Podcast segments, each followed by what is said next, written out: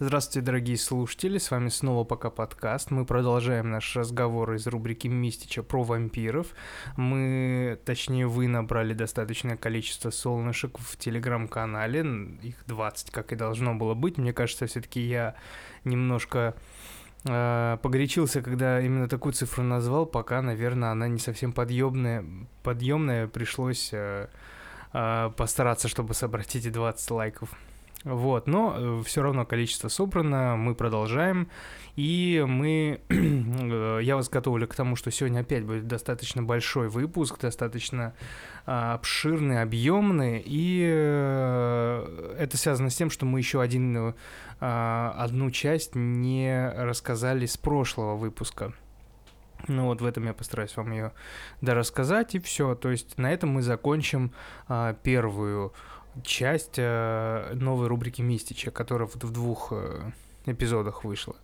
А дальше мы опять вернемся к Литрище. Скорее всего, следующее Литрище будет через э, день, может быть и завтра, но я думаю, все-таки послезавтра она будет. Кстати, хочу вам вас, э, у вас попросить обратить внимание на новый звук.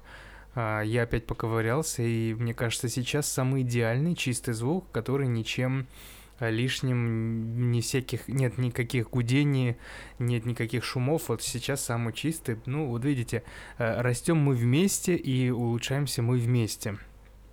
Поэтому садитесь поудобнее, заваривайте себе кофе, чай, можете взять нечто покрепче. Все-таки праздник, кстати, с чем я вас поздравляю, с 1 мая.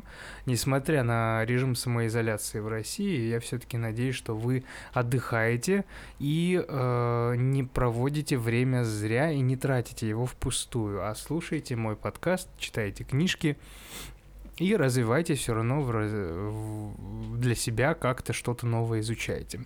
Вот мы начинаем. Приятного вам прослушивания и хорошего вам настроения.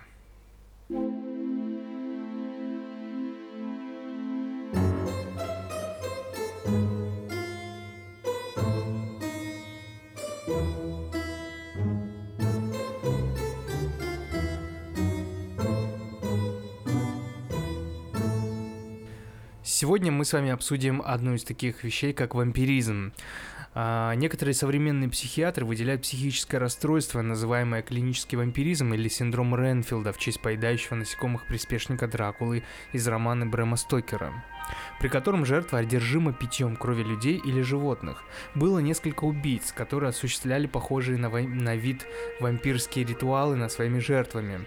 Серийных убийц Петра Кюртона, терроризив... терроризировавшего, терроризировавшего, я уж прошу прощения, окрестности Дюссельдорфа, и Ричарда Трентона Чейза в бульварной прессе назвали вампирами после того, как их обнаружили пившим кровь убитых ими людей. Были и другие случаи появления вампиризма. В 1974 году был пойман 24-летний Вальтер Лок, похитивший 30-летнего электрика Хельмута Мэя. Он прокусывал вену на его руке и выпивал чашку крови. В, то же, в том же году полиция Англии также получила приказ о патрулировании кладбищ и о поимке подобных субъектов. До этого в 1971 году случился судебный прецедент, имеющий отношение к проявлению вампиризма. В одном из городков Северного Уэльса местный магистр а, магистрат вынес судебное решение, запрещающее рабочему ферме, фермы Алану Дрейку пить кровь. 31 а, января 2002 года в Германии суд Бохума приговорил сатанистов и вампиров-супругов Руда, 26-летнего Дэниела и 23-летнего Мануэлу к 15 и 13 годам лишения свободы, соответственно, за убийство 33-летнего Франка Хагена. Хаген был убит ударом молотка по голове, нанесенным 66 резаных ран. После этого Дэниел и Мануэла вырезали на животе убитого а, сатанинскую бентограмму и прижгли труп сигаретами, после чего они были уверены, что в это время обрели бессмертие. Они также пили кровь жертвы стали заниматься сексом в одном из обши обшитых а, шелком гробов, в которых обычно спали. Согласно утверждению осужденных, они убили Хагена по приказанию сатаны, а командой было убить, принести в жертву, отдать души.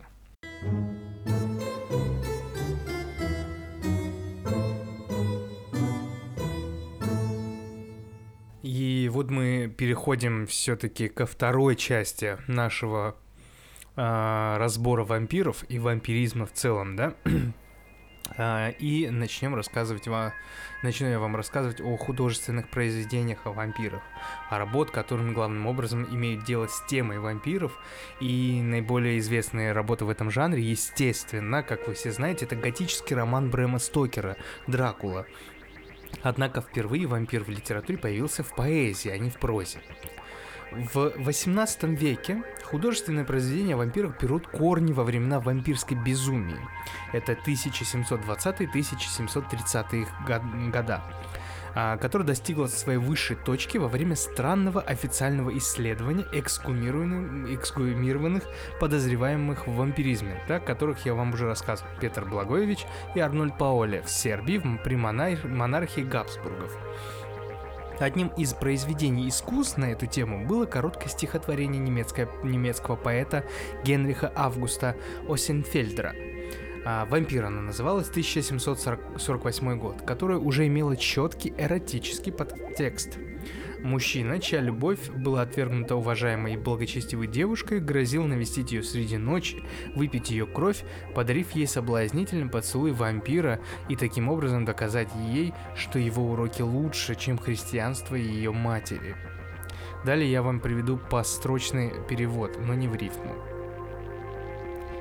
Моя милая девушка верит, неизменно крепко и твердо в уроки, которые ей преподавала ее благочестивая матушка, как народы на реке Тайзе в смертоносных вампиров по-гайдукски твердо, твердо верят. Ну подожди, крестьяночка, ты не хочешь меня любить, я тебя отомщу, и сегодня такайского вина напьюсь до состояния вампира, и когда ты будешь сладко дремать, высосу пурпур с твоих свежих щек. Уж ты испугаешься, когда я тебя поцелую, поцелую как вампир, когда ты затрепещешь и блед... бледная опустишься в мои руки подобно мертвой, я тебя спрошу, не лучше ли мои уроки, чем уроки твоей доброй матери?» Также баллада «Ленор» 1773 года Готфрида Августа Бюргера – наиболее заметный пример 18 века. Один ее сюжетов, тут э, называется он «Ибо мертвые передвигаются быстро» цитировалось в Дракуле, Дракуле Брема Стокера. Поз, более позднее стихотворение, рассматривающее на эту тему, было «Каринская невеста» с 1797 года, написанное Гёте. А здесь я, к сожалению, не могу его привести полностью, потому что оно очень большое. Вот, э, но в нем рассказывается о молодой женщине, которая вернулась из могилы, чтобы рассказать разыскать того, с кем она была обручена. История изображала конфликт между язычеством и христианством. Семья умершей девушки – христиане, тогда как молодой человек и его родственники все еще язычники. Как оказалось, именно мать девушки разорвала помолвку и заставила ее стать монахиней, что в итоге довело ее до смерти. А, идея возвращения девушки в качестве призрака показывала, что Земля не может охладить любовь. Гёте был вдохновлен классической греческой историей о э, Филинионе, а, приведенной Флегонтом из э, Трал, в его удивительных историях. Однако в той истории молодые люди не помолвлены, нет религиозного конфликта, конфликта, как и нет питья крови, а девушка возвращается из подземного царства с одобрением богов. А, будучи отвергнутой, отвергнутой, она вновь умирает, и дело удается утрясти с помощью сожжения ее тела за пределами городских стен и принесения атопреической жертвы вовлеченным в него божествам. Первое упоминание вампиров в английской литературе появляется в восточно-эпической э, поэме Роберта Саути «Талаба. Уничтожитель» 1797 год, в котором главная героиня, покойная возлюбленная Талабы по имени Анейза, превращается в вампира, хотя это явление играет незначительную роль по отношению к главному сюжету. Существуют споры, что поэма Сэмюэла Тейлора Кольриджа «Кристабель» а, повлияла на развитие вампирской литературы в целом. Сюжет поэмы таков. Главную героиню Кристабель обольщает женщина-вампир Геральдина, которая обманывает ее в ее собственном доме и в конце концов пытается жениться на ней, приняв облик ее возлюбленной возлюбленного. История имеет отличительное сходство с откровенно вампирской историей Кармилы, написанной Джозефом Шериданом Лефанью в 1872 году.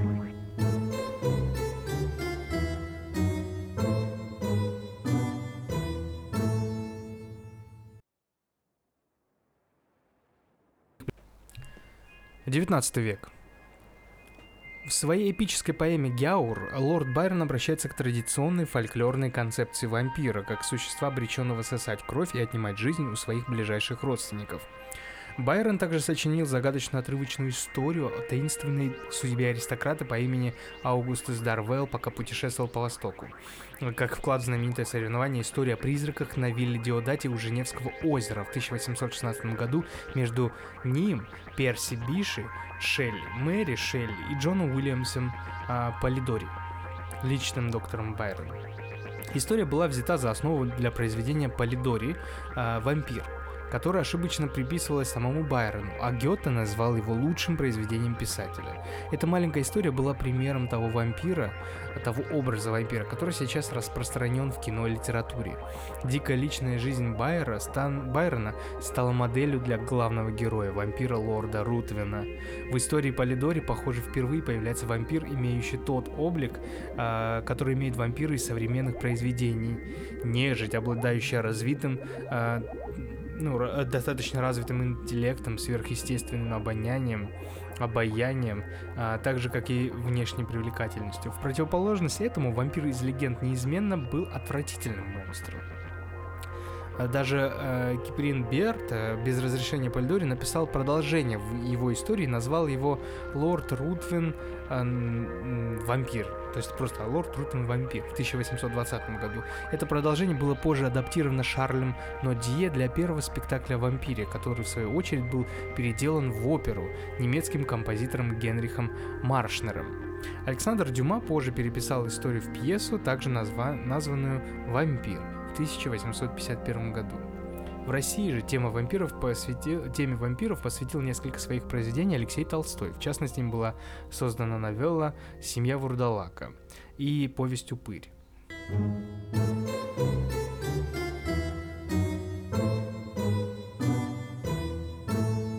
Я решил вот в этом маленьком отрывке вам рассказать именно а, сюжет этой новеллы «Семья Вурдалака». Алексея Толстого. Ну, потому что, согласитесь, э, мало кто знал, что Алексей Толстой писал достаточно готические и э, темные пов- повести и романы. Тем более интересно, что эта история была написана на французский язык и не переведена на русский самим Толстым. Потом в дальнейшем уже была переведена другими переводчиками. И она достаточно небольшая, поэтому мне кажется, будет интересно, если я ее вам расскажу. Сюжет таков. А, эту жуткую историю рассказал в 1815 году пожилой француз-эмигрант Маркиз де Юрфе, один из участников дипломатического конгресса в Вене вечером на балу. История произошла с ним в 1759 году. Отправившись с дипломатической миссией к господарю Молдавии, молодой маркиз в сербской деревне остановился на ночлег в доме у старика Горчи. Сам Горча с другими мужчинами из деревни ушел в горы, чтобы поймать разбой... разбойника турка Алибека. Детям он приказал ждать его 10 дней, а если то в этот срок он не вернется, то просил заказать обедню за упокой его души. В случае возвращения по истечении означенного срока старик просил детей, чтобы они вогнали осиновый кол ему за спину. Идет как раз десятый день отсутствия Горчи. В семье все взволнованы. Когда вечером старик все-таки возвращается домой, его сыновья начинают спорить. Георгий подозревает, что его отец стал вурдалаком, а Петр, наоборот, верит в то, что отец остался прежним, хотя Горча очень странно себя ведет. Он не хочет есть, не ложится спать, а лицо у него изнеможден, изможденное и белое. В ночь старик крадет внука из дома, заперев снаружи дверь. Бодрствующий среди ночи путешественник будет братьев, которым удается высадить запертую дверь дома. Мальчика нашли на дороге без сознания, а старик пропал. Впрочем, он постоянно появляется вокруг дома. Вскоре сын Георгия умирает при неясных обстоятельствах. Надо тут отметить, что перед этим приходил Горча. А дипломат продолжает свой путь в Молдавию. Он признается читателям, что влюблен в дочь Горчи по имени Сденка. Одним днем Горча пришел к своей семье, Георгий потребовал от отца перекреститься и помолиться, но тот отказался. Тогда Георгий пошел искать кол, который был спрятан. Его нашел самый младший сын, после чего Георгий отобрал кол и побежал за отцом. Вечером он возвратился бледный, бледный и взъерошенный. Через полгода, возвращаясь, Маркиз, возвращаясь, Маркиз приезжает в деревню, где когда-то провел несколько страшных ночей, где живет и, и девушка, в которую он влюбился. В монастыре монах рассказывает о том, что вся семья старика Горча отныне мертвецы, а Сденка сошла с ума. Герой не верит сказанному. Он приходит в тот дом, где встречает вся семья, но он скоро по, вскоре понимает, что попал в руки к мертвецам. Чудом он спасается, загнав свою лошадь до смерти.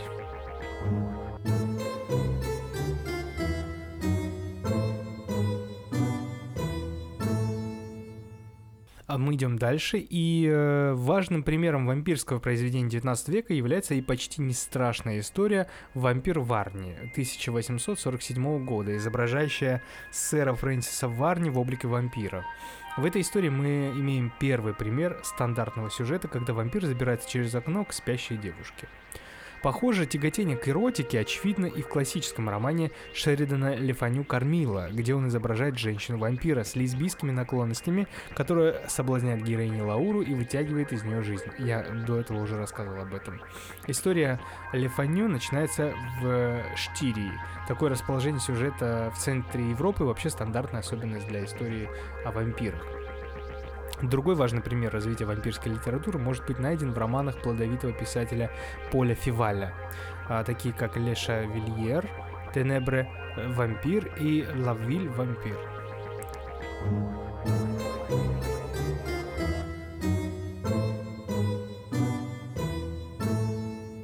Мы переходим к роману Дракула Брэма Стокера – этот роман был наиболее полным описанием вампиров популярной художественной литературы до 20-го столетия. Он изображал вампиризм как болезнь, заразная демоническая одержимость, с оттенками секса, крови и смерти, задев чувствительные э, струнки в викторианской Европе, когда туберкулез и сифилис были обычным явлением. Сочинения Стокера позже переняли во множестве более поздних работ. Вампиры оказались богатой темой для фильмов, начиная от фильмов ужасов и заканчивая комедиями. Например, граф Дракула мертв и доволен этим. А в современной популярной серии книг Энн Райс и Игорь Кастелвания, Манги, Хелсинг создана мангакой мы переходим к основному роману э, Брэма Стокера, да, «Дракула». Э, этот роман был наиболее полным описанием вампиров в популярной художественной литературе до 20-го столетия. Он изображал вампиризм как э, болезнь, заразная демоническая одержимость с оттенками секса, крови и смерти, задев чувствительные струнки викторианской Европе, когда туберкулез и сифилис были обычными явлениями. Сочинения Стокера позже переняли во множестве более поздних работ. Вампиры оказались богатой темой для фильмов, начиная с фильмов ужасов и заканчивая комедиями, например, «Граф Дракула», «Мертв» и «Доволен этим».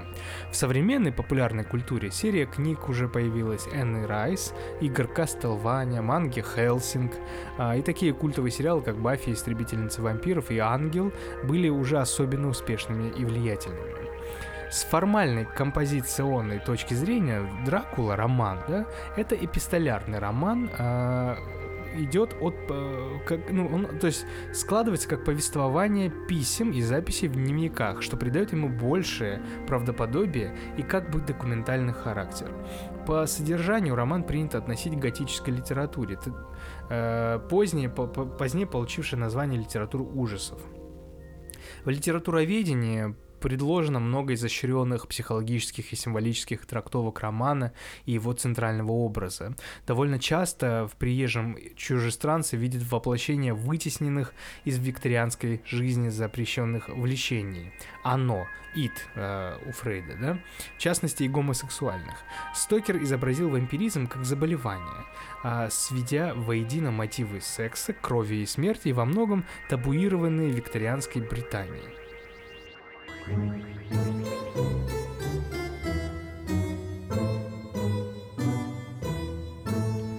А, и, наверное, все-таки я осмелюсь, но быстро и кратко постараюсь вам объяснить, э, точнее, рассказать сюжет книги Брэма Стокера «Дракула». Поэтому, если вам не интересно, то промотайте минут на 5-7 дальше и не слушайте.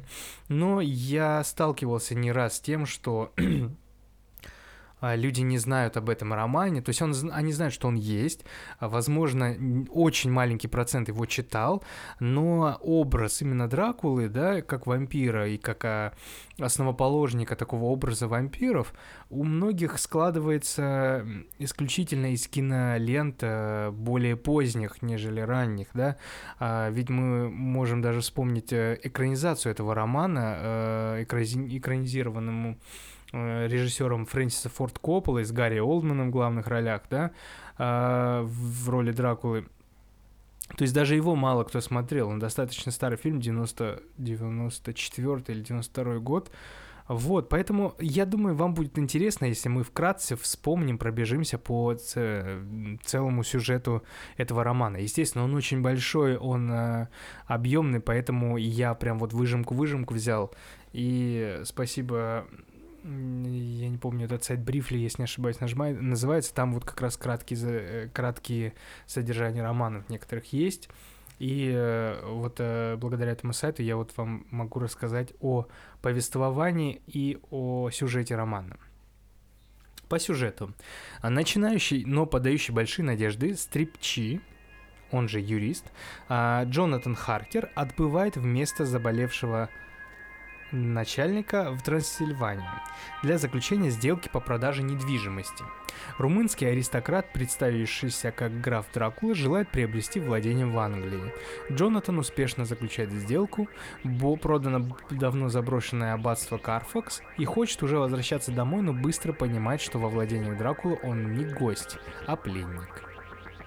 Сам граф от, э, оказывается древним вампиром, подыскивающим себе новые места обитания. Дракула покидает замок в ящиках с землей, а юриста оставляет для трех вампирес. Не желая подобной кончины, Джонатан, рискуя жизнью, бежит из замка. Тем временем его невеста Мина Мюррей ожидает возвращения Джонатана из командировки. Она гостит у своей подруги Люси, также готовящейся к свадьбе. Она получила три предложения, но выбрав одного, сохраняет дружбу с двумя другими. К берегу во время шторма пристает русский корабль Дмитрий. Он абсолютно пустой, никого из команды нет, они все убиты Дракулой. Сам вампир, пристав к берегу, к берегу покидает корабль в, оби- обли- в обличии волка, которого зеваки принимает за большую собаку. Люси тем временем не здоровится, она теряет много крови по неизвестной причине. Жених Люси, Артур Холмвуд, обращается за помощью к другу, а также к одному из неудачливых претендентов на руку и сердце Люси, врачу-психиатру доктору Сьюарду. Пациент в клинике доктора Сьюарда он делает своеобразное жертвоприношение, поедая мелкую живность вроде мух и пауков и ожидает прибытия всемущего, всемогущего хозяина. Доктор понимает, что Люси потеряла много крови, но не может понять откуда, а точнее куда она делась. Он обращается за помощью к своему другу, учителю, профессору Ван Хелсингу. А, профессор понимает, в чем дело, но несмотря на все принятые им меры, Дракуле все же удается превратить Люси в вампиршу. Мини приходит сообщение о пропавшем женихе. Он оказывается в больнице Будапешта, где уже шестую неделю валяется в бреду. Вернувшись на родину, он, прогуливаясь с супругой, замечает в толпе графа Дракулу. Через какое-то время по ночам начинают исчезать дети, которым которых потом находят с маленькими ранками на шее. Сами дети рассказывают о призрачной леди, которая их уводила. Профессор получает очередное подтверждение правдивости своей истории, а, точнее теории, о которой он рассказывает друзьям Люси, Артуру, доктору Сьюарду, Квинси, Моррису. Все вместе они проникают на кладбище, скрывают гроб и уничтожают вампира. Ван Хелсинг узнает о прошествиях, выпавших на долю Джонатану Харкеру и приходит к выводу, что за всем стоит никто иной, как граф Дракула. Придя в аббатство Карфакс, молодые люди во главе с Ван Хелсингом занимаются уничтожением ящиков с трансильванской землей в надежде лишить графа убежища. Сам Дракула тем, тем временем освобождается, э, освобождает своего слугу Ренфилда, но тот отказывается принимать участие в нападении на Мину, и Дракула его убивает. Граф бежит в свой трансильванский замок, но Ван Хелсинг с друзьями преследует кровопийцу. Прибыв в логово Дракула, Ван Хелсинг убивает трех вампирес, обитающих в замке. Цыган, прив... Цыган привозят ящик цыган, точнее, привозят ящик с телом Дракулы. Во дворе замка вспихи- вспыхивает схватка. Большая часть цыган, а, цыган повреж... повержены, но Квинси Моррис сам получает смертельную рану. За мгновение до заката друзьям удается открыть ящик с вампиром. А Джонатан перерезает кинжалом вампирское горло, а Моррис вкалывает охотничий нож в сердце вампира. Получивший несовместимой жизнью раны, Квинси, радуясь за успешный исход предприятия, спокойно умирает среди любящих друзей.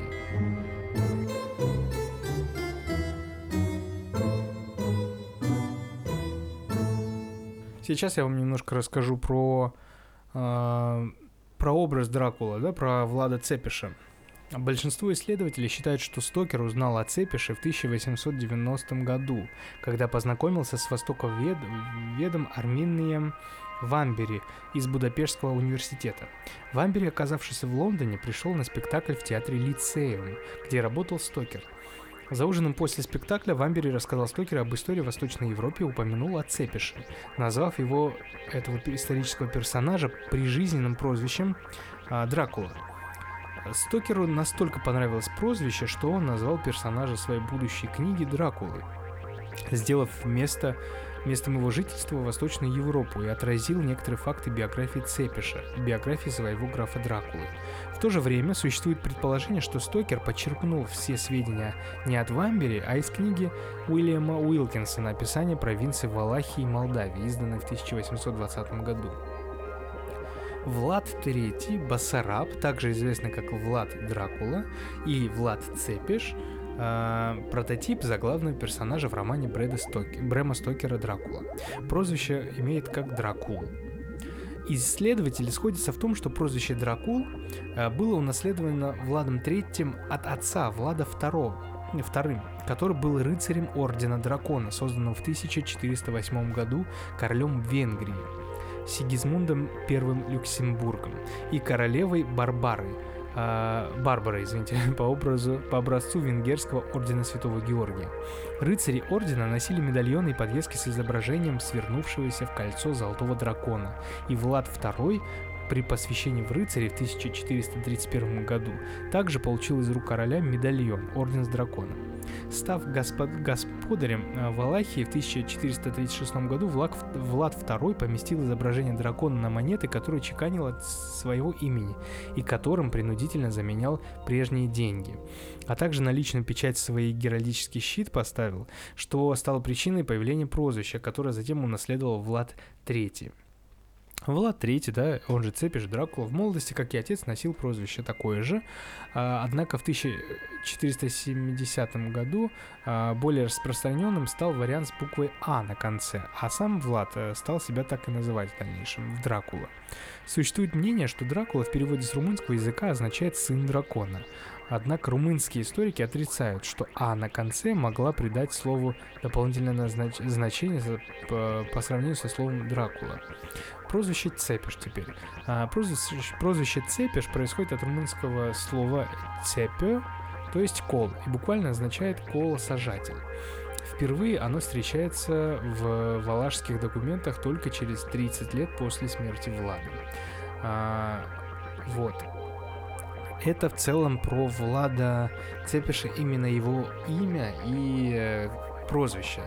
Но, но, но, но, но, но, я, наверное, не буду вам рассказывать про всю историю Влада Дракулы, потому что, ну, она не на один час. Я ее очень долго читал, изучал, и мне тяжело даже выц- выцепить оттуда какие-то короткие э, основные моменты, потому что, ну, действительно, очень, он был достаточно жестокий э, правитель, он э, имеет очень много мистических э, вокруг него много мистического антуража, но, э, честно сказать, не скажу, что это прям очень было интересно. Поэтому уж вы меня простите, но я этот момент опущу.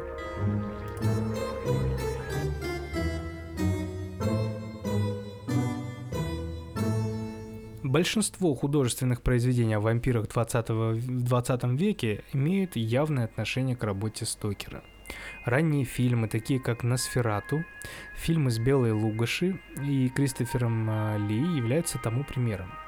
Носферату был настолько явно списан с Дракулы, что вдова Стокера заявила о нарушении авторских прав и выиграла дело. В результате большинство копий фильма было уничтожено. Позже она разрешила показ фильма в Англии, хотя последующие работы о вампирах и не имеют Дракулу в качестве одного из персонажей. Основные тематические связи остались. Они включают в себя ассоциации вампиров с огромным богатством и эротической силой, так же, как и частое использование готической окружающей обстановки и иконографии. До середины 1950-х годов вампиров обычно изображали как сверхъестественных существ с мистической силой, а обсуждение передачи вампиризма было в лучшем случае поверхностным. Это изменилось с выходом книги Ричарда Мэттисона а, «Я легенда» в 1954 году. Его история о Лос-Анджелесе из будущего, а, которое заполнили кровососущая нежить и людоеды, навсегда изменила жанр. Единственный выживший человек должен был отбиваться от орд ночных созданий, обнаружить обнаружить секрет их биологии и разработать эффективные контрмеры. Это было первое художественное произведение с аналитическим подходом по отношению к вампирам. Я думаю, многие смотрели и, и экранизацию с Уиллом Смитом, мне так кажется. В книге 1981 года «Голод», экранизированный по следующем 1983 году, изучается биология вампиров и делается предположение, что своими особыми способностями вампиры обязаны свойствам своей крови. Вампиры в книге рассматриваются не как умершие люди, а как отдельный вид существ, живущие бок о бок с людьми. В романе Байер, Брайана Стеблфорда «Империя страха» 1988 года, выдержанном в жанре альтернативной истории, описан мир, в котором вампиры подчинили себе большую часть человечества и используют людей как кормовую базу.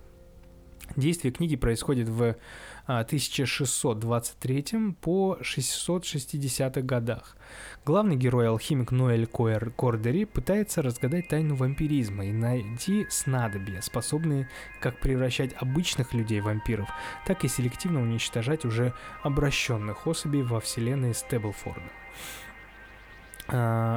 В, в книгах э, этого писателя расхождение между вампирским и привычным нам вариантом истории отнесена в, в 11 тысячелетие до нашей эры, когда огромный метеорит, несущий примитивные микроорганизмы, упал в экваториальной Африке, и после этого некоторые формы инопланетной жизни при этом уцелели и вскоре распространились на окружающие территории, вызывая у туземцев каскадные генетические изменения, обеспечивающие им бессмертие, но сопровождающиеся половой стерильностью и возникновением наркотической зависимости от определенных кровяных белков. Э, в серии книг «Вампирские хроники» Энн Райс который сейчас наиболее популярна в жанре современных историй о вампирах, вампиры изображают скорее приверженцы, в привержен, приверженцами сочувствия, нежели монстрами или злодеями. В 1991 году американская писательница Лиза Джейн Смит опубликовала трилогию «Дневники вампира». После этого в 1992 году она выпустила последнюю четвертую книгу, а благодаря экранизации в 2009 году романы Смит снова стали популярными. Тема вампиров оригинально раскрыта в раска- рассказе «Кровавая бездна» нидерландского автора Белькампо. Это псевдоним писателя Хермана Питерса Вихерса. А, я, честно вам скажу, я нашел этот роман, я начал его читать, и я чуть не с ума сошел, потому что там ну, это как-то немножко пере перекликается с э, вот э, рассказом ранее романом Империи страха. То, что там новый мир, э, метеорит, поменял э, и все человечество превратил в вампиров. Ну, в общем, жесть, как она есть. Кстати, как такового вот романа нету. Есть вот только выжимки из этого романа. Ну, не знаю, может, на каких-то источниках есть. Я не нашел их. Если вам интересно, найдите, прочитайте, мне расскажите обязательно. А, далее, научно-фантастический роман «Грезы Февра» писателя Джорджа Мартина. В этом произведении вампиры – отдельный род, представители которого внешне идентичны людям, но тем не менее кардинально отличаются от последних а, своей физиологией. А, в противовес множеству тематических произведений в романе Мартина люди физически не могут стать вампирами, хотя некоторые вампиры и дарят это людям а, как бы, ну, типа подарок за, за что-то, то есть ты должен как-то чем-то отплатить им. Кроме того, вампиры Мартина все-таки э, все-таки имеют э, на короткое время могут выходить на солнце. Они не сгорают до тла, хотя и обгорают до красноты за считанные минуты ввиду присущей вампирам биологической фотофобии. В финале романа главного, глава вампиров э, становится главой вампиров становится их лидер, уважающий человечество и по моральным причинам отказавшийся от убийств, а также из, э, изобретший эликсир на основе овечьей крови, который позволяет вампирам мирно существовать с людьми. А в эпилоге лидер вампиров приходит поклониться могиле своего друга, который на протяжении романа помогал ему и все-таки убедил, и все-таки его убедил, что люди и вампиры просто разные ветки человечества, которые должны ладить между собой. Такой гуманистический и э, пропитанный все человеческим э, этот роман получился.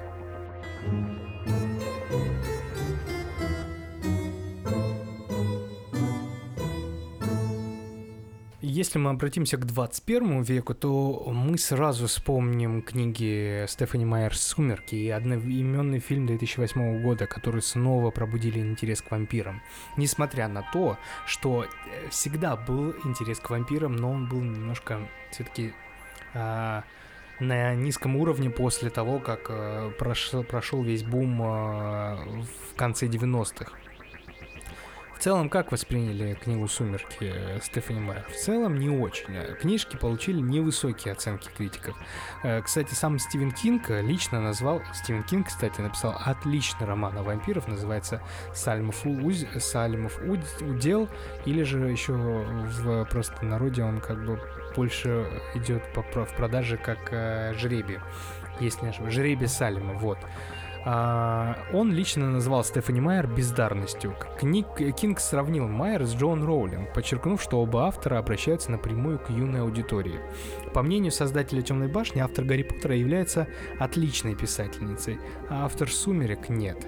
Майер напоминает Кингу Эрла Стэнли Гарднера, ужасного, но очень успешного автора детективов о Перри Мейсоне.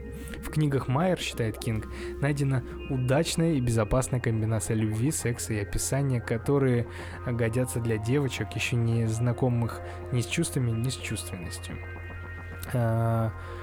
А, ну, что, что можно сказать о книгах э, Стефани Мэри? Лично я их не читал.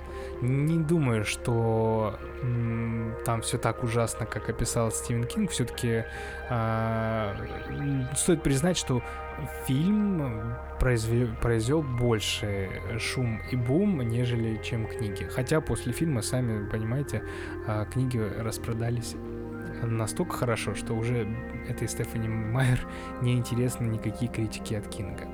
В книге Empire 5 Пелевина, кстати, вампир представлен симбионтом человеческого тела, языком из крови человека, способного узнать его мысли и передавать их хозяину.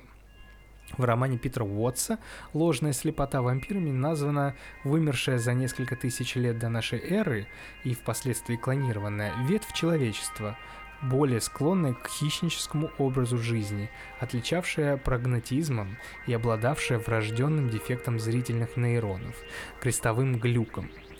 Устройство мозгового вещества вампиров и квадрохроматизм сетчатки придают им специфические способности к распознаванию образов, но в то же время а, даже непродолжительное созерцание прямоугольных и крестообразных объектов вызывает у них эпилептический припадок если они предварительно не приняли некий медикамент, называемый а, противоевклидовым препаратом.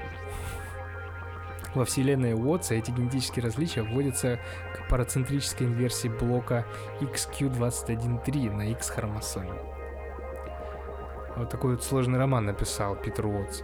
Тетралогия Киндред Алексей Пехов э, в соавторстве с Еленой Бычковой и Натальей Турчаниновой. В этом цикле авторы рассказывают новую легенду о появлении вампиров. Ну, она на самом деле ничем не отличается от э, э, просто как выжимки из разных исторических аспектов в общую, в общую книгу, в тетралогию.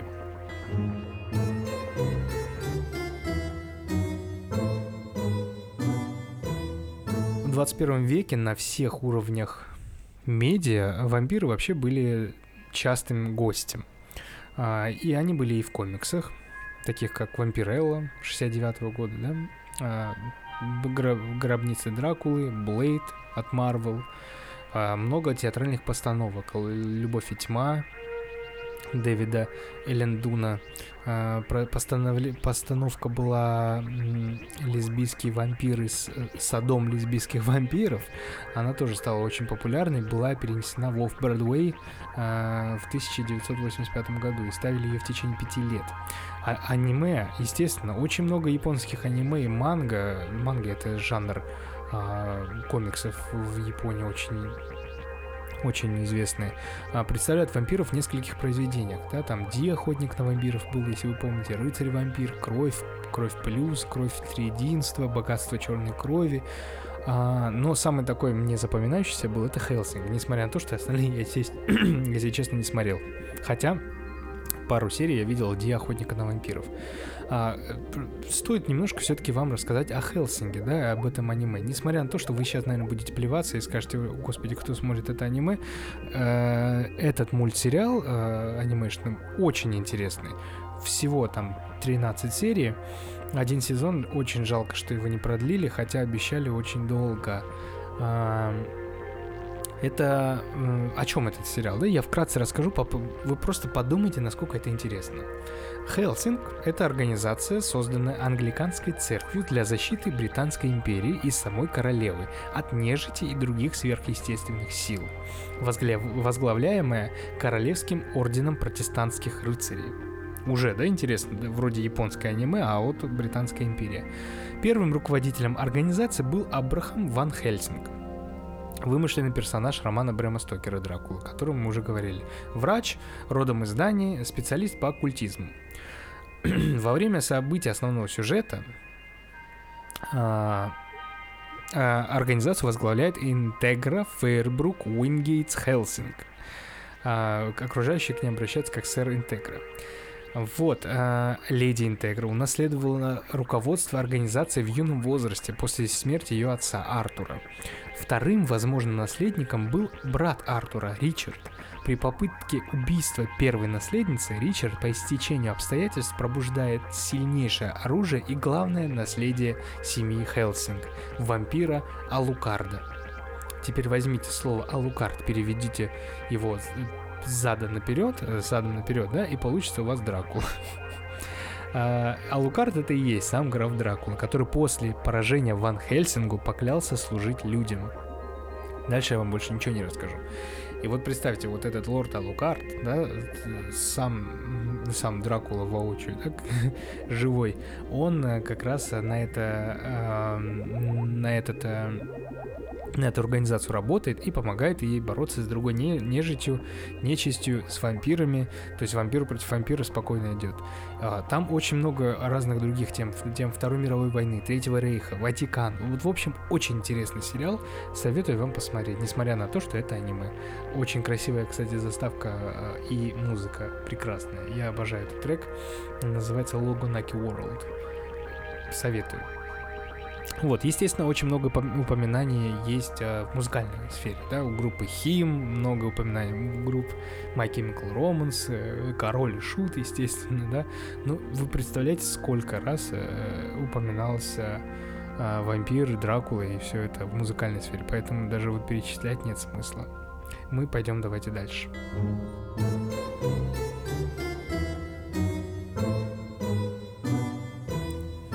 Может кому-то неизвестно, но есть такая вампирская субкультура, или же реальные вампиры. Это современная субкультура, существующая в странах Европы и Америки, состоящая из людей, считающих себя вампирами и практикующих э, вампиризм в той или иной форме, или же просто поддерживающих соответствующий имидж.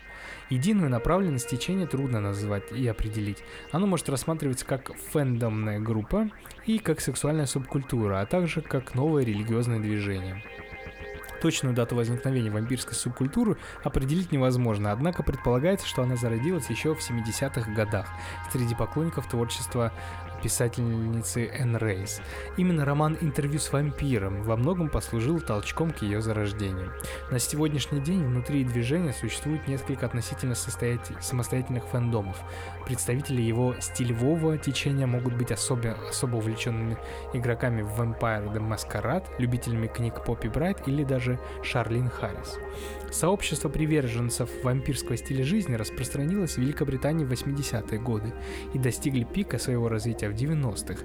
Вампиры стилевого толка нашли взаимопонимание с готами, а, многие из которых использовали в своем имидже аналогичные элементы и отчасти слились с ними.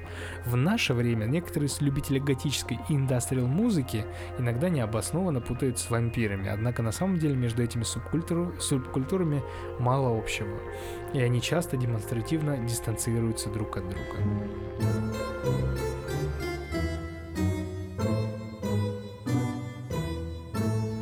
Ну, наверное, я под конец уже вам расскажу немножко о кино.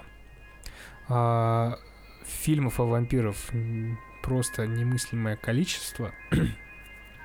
а, но я выбрал некоторые э, фильмы, которые сам считаю основными, основными э, по этой тематике. Первый, наверное, это интервью с вампиром, да, американский кинофильм 94 года режиссера и продюсера, продюсера Нила Джордана. Это мистическая драма, снятая по мотивам одноименного романа американской писательницы Энн Рейс. В центре сюжета фильма луизианский креол Луи, обращенный в 1791 году в вампира и решившийся спустя 200 лет рассказать одному репортеру историю своей жизни вполне хороший фильм. Я думаю, достаточно известный, что его увидели все. А, и он, кстати, очень этот, э, кассово хорошо прошелся.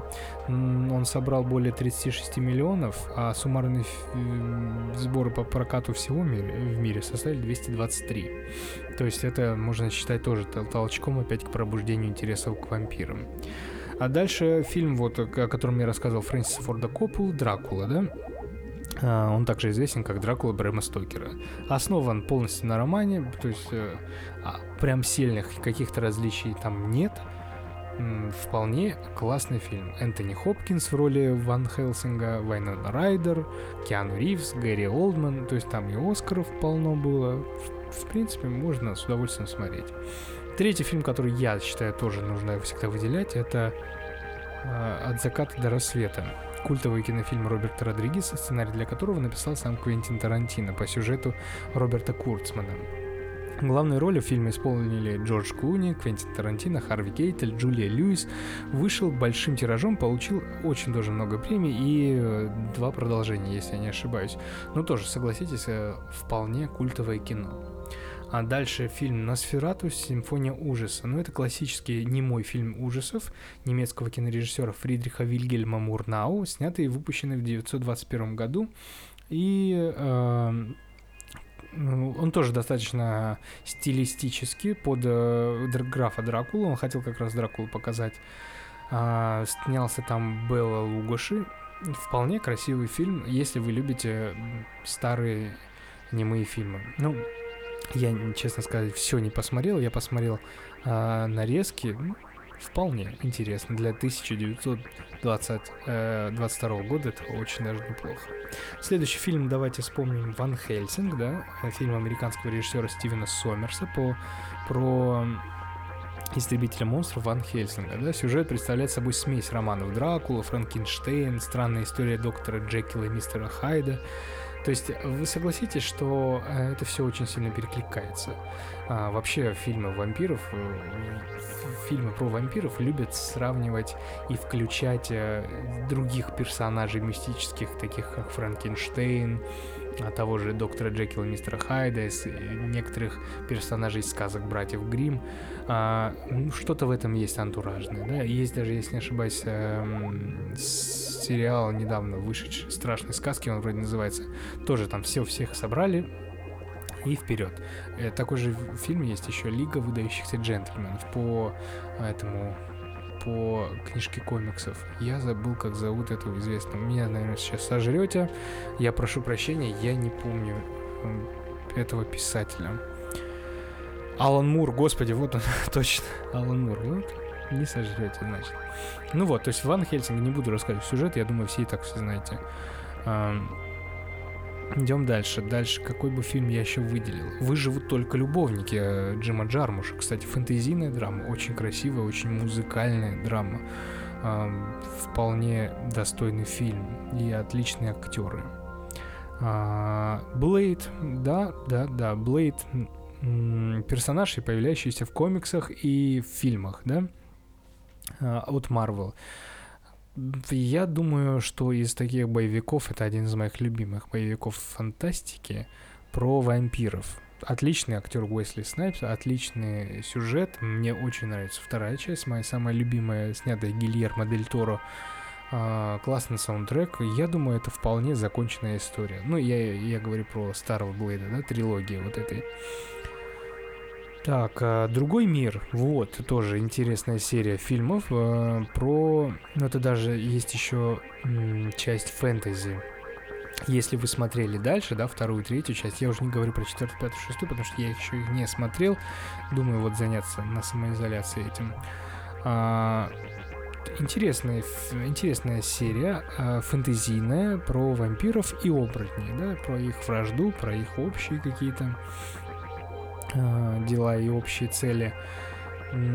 Достаточно шикарный фильм, я считаю. Особенно первая часть. Вспомните, какая красивая там Кейт Бекинсейл, как э, красиво все это снято и как это стилиз... стилизовано под фильм э, ужасов и трилогии. Да, красиво, темно и латекса много. Вот. А, ну, я не буду детально рассказывать, потому что там пересекается с оборотнями. Я, наверное, расскажу об этом в подкасте про оборотней. Так, мы идем дальше. Естественно, столб. Целый столбец э, фильмов про вампира. Это «Сумерки». Фэнтезийная мелодрама режиссера Кэтрин Хардвик по одноименному роману Стефани Майер.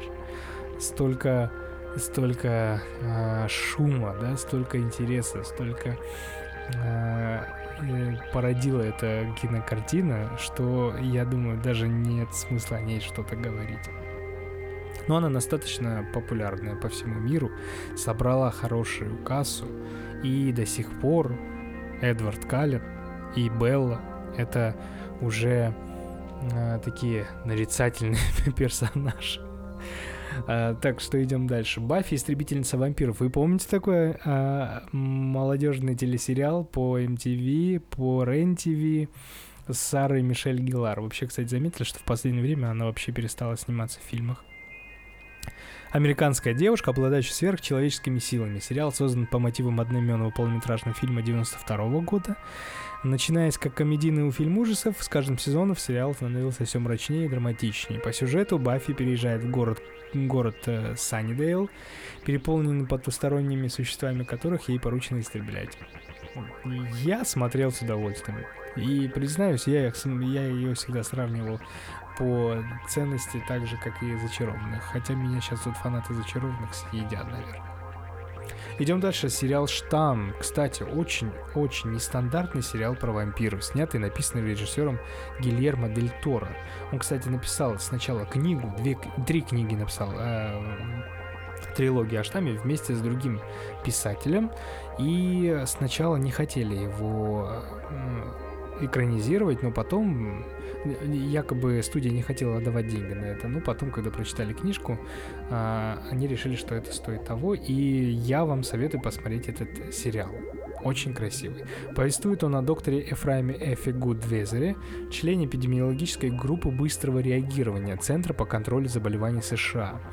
Эфу и его коллегам приходится обследовать приземлившийся в аэропорту самолет, на борту которого обнаруживают более 200 трупов и все, э, всего 4 выживших. Пост, э, положение F и его команды осложняется после того, как трупы людей начинают таинственным образом исчезать из моргов. А вот, э, идем дальше. Страшные сказки. Вот это то, что я вам рассказывал. А драматический сериал о викторианском Лондоне. Я не считаю, что он драматический, я считаю, что это все-таки боевик драматический который является историей про вампиров лишь постольку поскольку. Однако они тут есть, и не упомянуть их было бы странно. Сюжет знакомит зрителей с Малькомом Мюрреем, лордом, который собирает группу людей с особыми талантами, дабы отыскать свою дочь Мину, которую походи, похитил загадочный человек, называющий себя хозяином. В группе Мюррея предстоит столкнуться с различными ужасами, поджидающими в их темных переулках Лондона, среди которых монстр, Франкенштейн, Дориан Грей, граф Дракула а, и другие мистические личности. А далее сериал «Американская история ужасов», да, тоже сериал «Альманах», в котором каждый сезон рассказывает об отдельных персонажах, событиях и местах.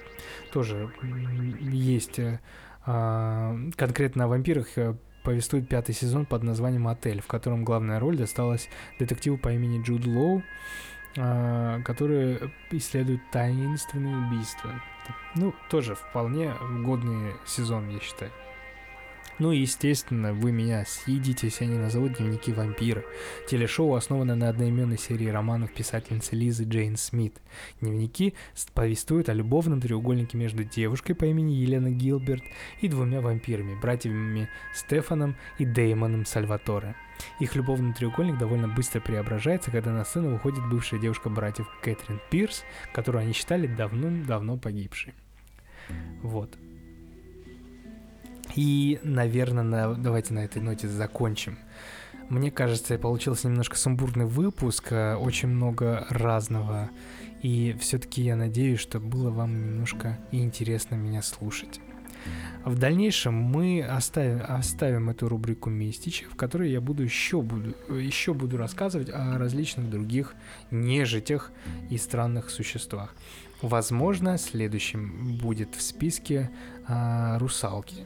Хотя вы, наверное, ждали оборотней. Но на самом деле после вампиров я немножко устал от этого. Я хочу немножко а, разузнать и, по, и по изучать что-то новое для себя.